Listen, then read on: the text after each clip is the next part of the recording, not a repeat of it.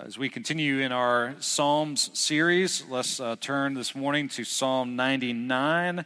And uh, before we stand to read that, I'll just I just want to make mention three three books that I have found uh, helpful over the years, and then particularly helpful as I've uh, worked through this passage and, and tried to think about it. Uh, one is two of them are by Jerry Bridges. One is The Joy of Fearing God. Uh, Wallace and Ruth gave me this for my birthday a few years ago. It's a great book. Uh, another one by Jerry Bridges, The Pursuit of Holiness. You should all get this and read it.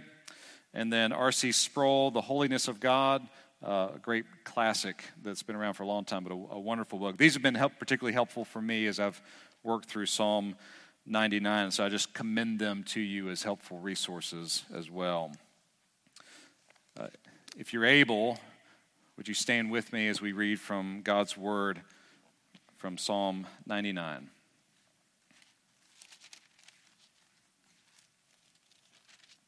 Pay careful attention. This is God's Word. The Lord reigns. Let the peoples tremble. He is enthroned above the cherubim. Let the earth shake. The Lord is great in Zion. He and he is exalted above all the peoples. Let them praise your great and awesome name. Holy is he. The strength of the king loves justice. You have established equity. You have executed justice and righteousness in Jacob. Exalt the Lord our God and worship at his footstool. Holy is he. Moses and Aaron were among his priests, and Samuel was among those who called on his name. They called upon the Lord, and he answered them. He spoke to them in the pillar of cloud. They kept his testimonies and the statute that he gave them. O Lord, our God, you answered them. You were a forgiving God to them, and yet an avenger of their evil deeds. Exalt the Lord our God and worship at his holy hill, for holy is the Lord our God. The grass withers and the flower fades, but the word of our God endures forever. Please be seated and let's ask the Lord uh, to help us. Lord, we thank you for your word. Your word is truth. Would you sanctify us in the truth? Open our eyes that we might behold wonderful things in your word. Help us to receive it with faith and love, to lay it up in our hearts and to practice it in our lives. And may we see Jesus, for we ask it in his name. Amen. Uh, our, our culture is enamored with celebrity, with popularity, with power, with influence. There's even a whole category now of employment called influencer. I'm sure you, most of you know this. Uh, that you can be famous simply for being famous. You can be, um, you can earn a living simply by having a platform of your own making. We are obsessed and enamored with celebrity uh, in our culture people clamor to, to meet someone famous. There's kind of a sense of mystery, a sense of awe over someone who has fame. They're not like us, they are special. And yet, rarely does an encounter with a celebrity, with someone famous, change us in a radical, transformative way. Rarely does an encounter with someone famous or a celebrity cause us to deeply reevaluate our lives. Uh, usually, it just ends up being a good story. You know, maybe something you can brag about uh, to your friends, but ultimately doesn't really mean much. I met Christian Slater at the Hard Rock Cafe in London. Most of you probably don't even know who that is, but he was famous at one point and now he's not. But I was enamored with him, and he was sitting at a table close to where we were eating. I was in sixth grade, and I walked over to him and I got his autograph. And my life has never been the same since then. But not because I met Christian Slater. Maybe you've got different experiences. How many degrees of separation is there between you, are there between you and Kevin Bacon? I've got three. Okay, some of that makes sense to some of you. My point is, we, we are enamored with people who are famous, who seem to have power and influence, uh, and yet encountering them often means very little. But to meet and to encounter the living God is altogether different. No one walks away from encountering the living God unchanged. Now, there's different directions in which that change can lead. But nobody meets the living God and walks away unchanged. Meeting Him causes us to reevaluate our lives, to see ourselves differently, to look at ourselves in the light of who He is as our Creator and as the one who offers to us life and life abundant, salvation through Jesus Christ. There is a story in the Bible about the prophet Isaiah as Isaiah recounts his own encounter with the living God and his own call to serve as a prophet. Isaiah tells us that in the year that King Uzziah died, he was in the temple and he saw the Lord, the true king, enthroned, high and lifted up, and his glory filled the temple. And when Isaiah saw the Lord, he saw these winged creatures on either side of him singing, crying out, Holy, holy, holy is the Lord God of hosts. And as Isaiah saw and encountered the holy God, he immediately reevaluated his own life. A righteous man among his people, he saw the holy God and he saw himself and he called upon himself a curse. He said, Woe am I, woe is me, for I am a man of unclean lips and I live among a people of unclean lips, and my eyes have seen the Lord. Isaiah was changed from having met and seen the Lord.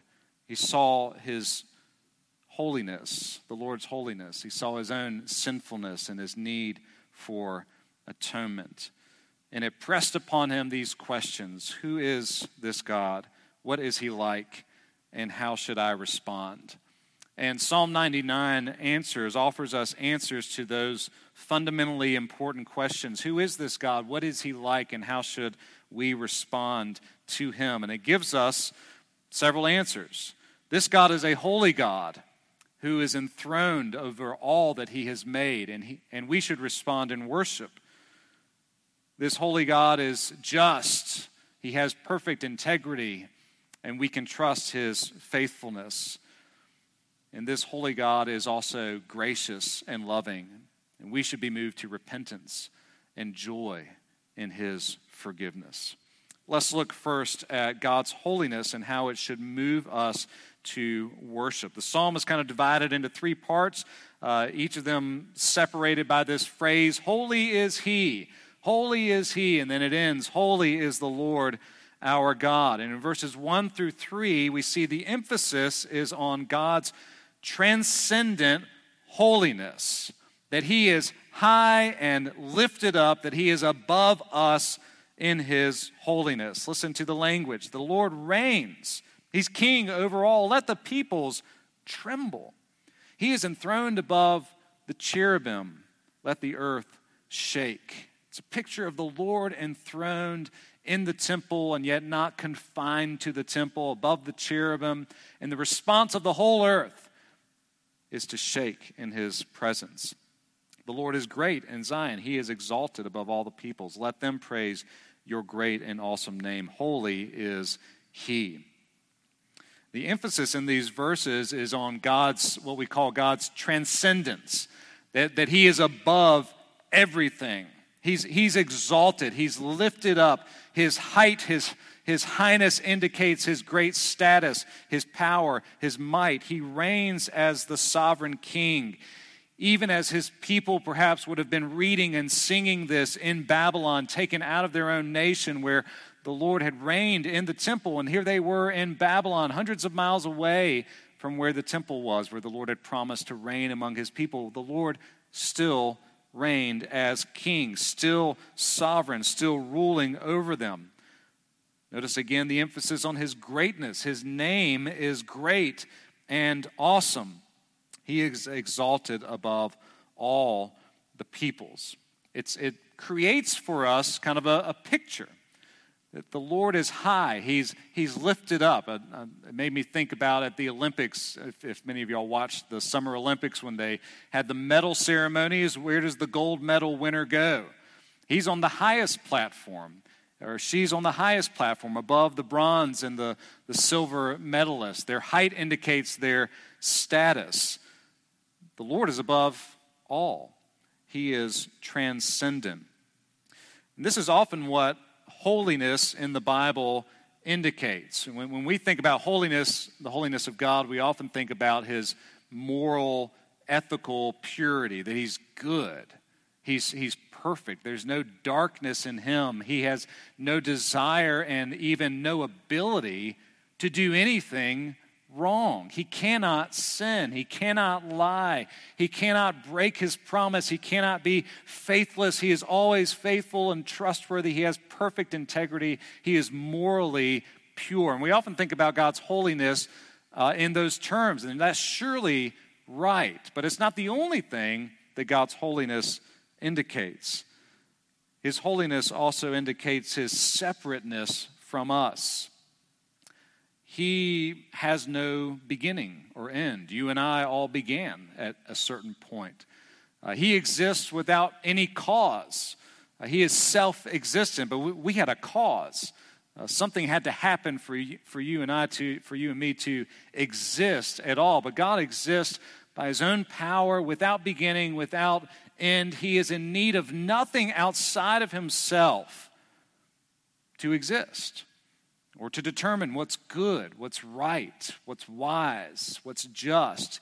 He is the ultimate and only standard for all of those things because he is holy, he is transcendent, he is, as Psalm 113 says, highly exalted above all the universe above all that He has made. He is separate from us in that regard. Jerry Bridges calls this aspect of God's holiness His transcendent majesty, that He is glorious, He is beautiful, He is majestic above all things, and that our response to Him, therefore, should be worship. Let them praise your great and awesome name. He is exalted. Therefore, we should exalt him. We should also say that when we talk about God's holiness, um, this is, God has many attributes, many characteristics. He's holy, He is love, He is loving, He is faithful, He is just, He is wise, He is good, He is powerful, He is everywhere present, He knows all things. He has many attributes, and they all, they all go together. Uh, theologians call this divine simplicity. God has no parts. He's not composed of parts. He's not like a 3D jigsaw puzzle and you can take one part out and another and then put it all back together. He is, he is one. There's no parts in God. And part of what that means is that when we think about God's holiness and any other attribute, they all go together. His love is a holy love, His love is a just love. His justice is a loving justice. is a holy justice. His faithfulness is a holy and loving faithfulness. They all go together. We might distinguish them, but in God they are all one. Yet, holiness seems to be singled out in the Bible in a unique way that other attributes are not. It's the only characteristic of God that is emphasized in a unique way where it's repeated three times. So, in Isaiah's vision of the Lord, he's the Lord who is not just holy, not just holy, holy, he is holy, holy, holy. And in the book of Revelation, the Lord is holy, holy, holy. Nowhere does it ever say that the Lord is faithful, faithful, faithful, or loving, loving, loving, or truth, truth, truth. Those are all true, but they're never emphasized in the way that holiness is. So there's something unique about God's holiness that captures who He is. He is separate from us in His being and in His moral purity. And even here in Psalm 99, I don't know if you caught that, holiness is repeated three times. Holy is He, holy is He, holy is the Lord our God. And we should respond to Him in worship, in adoration. But not only does His holiness call us to worship, but His holiness calls us to trust in His faithfulness. Notice verses 4 and 5 and, and a little bit of 6 and 7 and how these emphasize the Lord's trustworthiness, that he has integrity, that he can be trusted because he is just and righteous. The strength of the Lord, the strength of the king, rather, loves justice. You have established equity. You have executed justice and righteousness in Jacob. Exalt the Lord our God and worship at his footstool. Holy is he. Here, God's holiness is highlighted in his justice, his righteousness, and his establishment of equity or uprightness. But notice, he doesn't just establish justice, he loves it. Verse 4 The strength of the king loves justice. He is both mighty and just. He's powerful, and he can only do what is right. Oftentimes, those things don't, don't go together. Sometimes people have power and, and they're corrupt, they're wicked and they use their power for selfish ends to exploit others, to take from others for themselves, or simply to get away with whatever they want to do. And, and that power is corrupting because it's not coupled with a love for what is good, what is right, and what is just. But in Jesus, the King, power and a love for what is just and right are joined together perfectly in harmony. There's integrity in the character of God. The strength of the king loves justice. He always does what is right, he cannot do what is wrong. The Lord will never be unjust.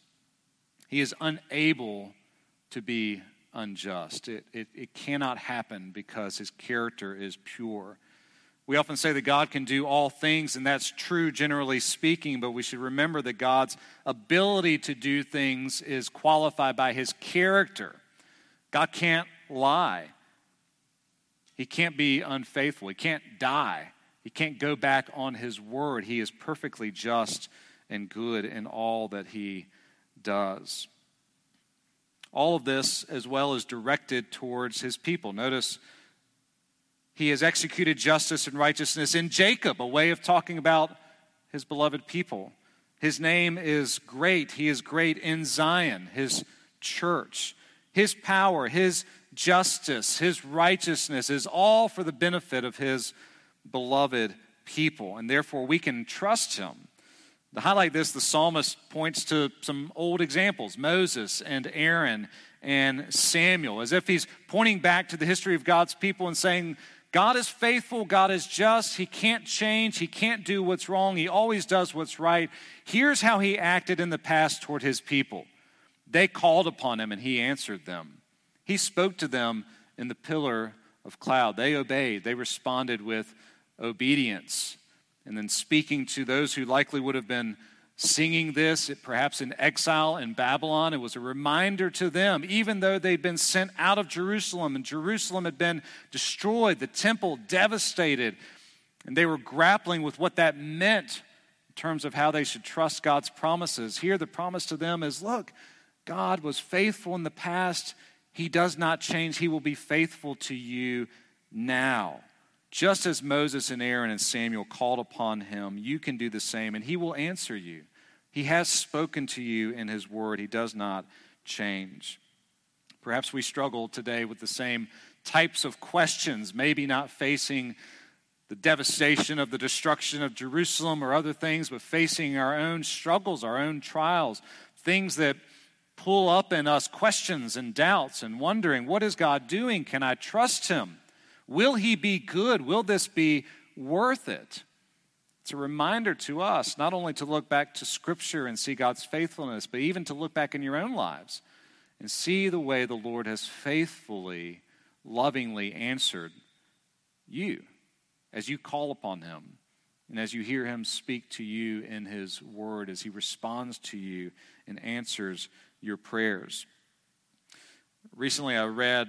Uh, little thing from uh, Mindy Belz, who writes for World Magazine and covers kind of international events and, and the church across the, the world. And, and she's in touch with people in Afghanistan and, and was speaking with someone who uh, helps with the organization of house churches in Afghanistan and was communicating with some of the Christians there. And, and they said, They knew what was coming now that the government had fallen and the Taliban had come back into power. Uh, they knew the danger they were facing by continuing to trust and claim the name of Jesus. And they said they were ready because they trust the faithfulness of God. Anthony Burgess was a uh, Puritan pastor in the 1660s, and he wrote a book about preaching Christ as the foundation for uh, the lives of believers. And in that book, he said that he wanted to preach in such a way that his congregation would be prepared to face any challenge confidently, no matter what it was, to face any challenge confidently on the foundation of Christ.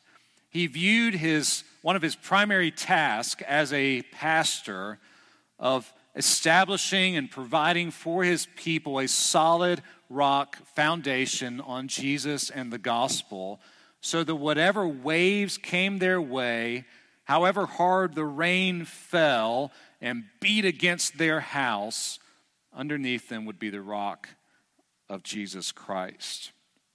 I find that very convicting. Have we done that? Are we standing firmly upon such a foundation with confidence not in ourselves, but in the Lord's faithfulness, so that whatever comes our way, whether personal trial or persecution and everything in between, are we standing on the rock of Jesus Christ in such a way that we can say, The Lord who is holy and faithful will not fail me? He is my refuge, He is my comfort, He is my confidence. God's holiness means that He never fails. You can trust Him, He is faithful. While His greatness, as Jerry Bridges says, should cause us to stand in awe and trust Him to be faithful and lay us prostrate in the dust before Him, it should move us also to examine our lives, our sin before a holy God. We see this hinted at in the last few verses of uh, the psalm. As the psalmist recounts the way the Lord answered Moses and Samuel uh, and Aaron as representative of all of God's people. In verse 8, it says, O Lord our God, you answered them. You were a forgiving God to them. And maybe we just want to stop right there. Yes, God is a forgiving God but the psalmist does not stop. He won't let us stop. You were a forgiving God to them, and yet an avenger of their evil deeds. These two aspects of God's holiness and love have to stay together. That he must avenge evil righteously and justly he is holy. He cannot look upon sin with approval. He can't ignore it, act like it didn't happen, just sweep it under the cosmic rug. He has to address sin because he is holy, because he is God. And yet, in his love, he chooses to address it in a way that offers to us forgiveness so that we may know that he is a forgiving God. God's holiness should move us to worship. It should move us to trust and confidence in His faithfulness. But it also creates this incredible problem and tension for us. Just like Isaiah seeing the Lord in His holiness, we also ought to see our sin in the light of God's unblemished, uncreated, glorious holiness. He bids us to come, but our sin keeps us and hinders us from coming. You see the tension, you feel it in your own heart. He is holy. I must worship him, I must come to him, and yet I have sin. How is it that these two things are reconciled? That God can be both forgiving and an avenger of their evil deeds? Well, sometimes it simply means what it says that he forgave them, but also they dealt with the consequences of their sin. Sometimes it means people were not forgiven because they rebelled in their hearts against the living God, and he avenged their evil deeds in that way. But the tension is resolved in this wonderful, glorious fact that not only is God holy, but he is loving, and his love and holiness are not at odds with each other. God Himself must make the way for us to come to Him so that in His holiness we are also received with love and forgiveness. And the way that He does this is through Jesus. Jesus became for us what we could not do for ourselves. And the very thing that God requires of us, He has provided in Jesus. He requires perfection. Be holy as God is holy.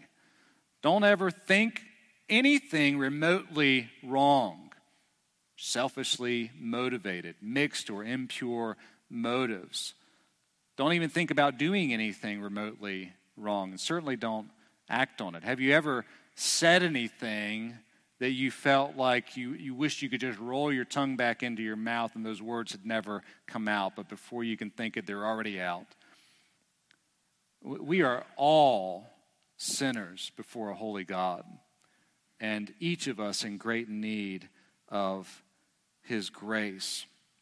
Jesus came and obeyed God perfectly, knew no sin, he never sinned. He never gave in to temptation, as the children have learned. He was perfectly pure and spotless in all of his ways, an unblemished lamb. For you, for me, for us, the righteous one for us. And yet the righteous one became sin in our place, and he took upon himself our very sin at the cross. You know, God, God would never, he could not ever punish an innocent person. You know that? He punishes the wicked, but he will not punish an innocent person. How is it that Jesus then is punished at the cross? Because he became, as Paul tells us, he became sin for us. Father looked upon the Son and saw and placed upon him even our sin. And the fullness of God's justice was poured out upon Jesus. Holy anger and wrath and just punishment on the beloved Son, righteous and pure in all his ways, but becoming sin for us at the cross, so that we could come to a holy God and be accepted because our sins have been taken away and because the righteousness of Jesus is offered to us in the gospel, so that when we come, He looks upon you and He sees Jesus in all of His righteousness, in all of His sin bearing sacrifice, and He accepts you fully with holy love. Jerry Bridges says that God's holiness is like a centrifugal force that pushes us away from Him because we cannot approach Him in our own sin. And His love, His holy love, is like a centripetal force that draws us into Him, into His very heart. Seeing God's moral purity causes us to evaluate our own lives and our need. And seeing Jesus, the Savior, the great King who reigns, draws us to the very heart of God that we can know Him and love Him and be welcomed into relationship with Him and forgiven of all our sins and adopted into His family as beloved children. This is grace that the Father provides what He requires of us by giving us Jesus. Have you encountered the living God in this way? Seen His holiness, responded in worship, seen His perfect integrity and faithfulness and responded with trust, looked at your own sin in light of his holiness and responded with repentance, and even perhaps the beginning of Psalm 100 joy. Shout joyfully to the Lord, all the earth. The disciples, were told, had this type of experience with Jesus. In the midst of the storm, Jesus asleep in the front of the boat, the disciples fearful because of the great storm that had come upon the Sea of Galilee, shaking him out of his slumber. Don't you care that we're perishing? And Jesus, I can just picture it, he just calmly gets up. Of course, he cares, but he was worn out. Calmly gets up, looks at the wind and the waves, speaks to them, rebukes them, tells them to stop, and they stop. The disciples, at first fearful of the storm, now look at one another and have a different kind of fear, uh, a holy fear of God as they look at Jesus and ask themselves this question What manner of man is this? That he commands the wind and the waves and they obey his voice. And the answer we find in Psalm 99.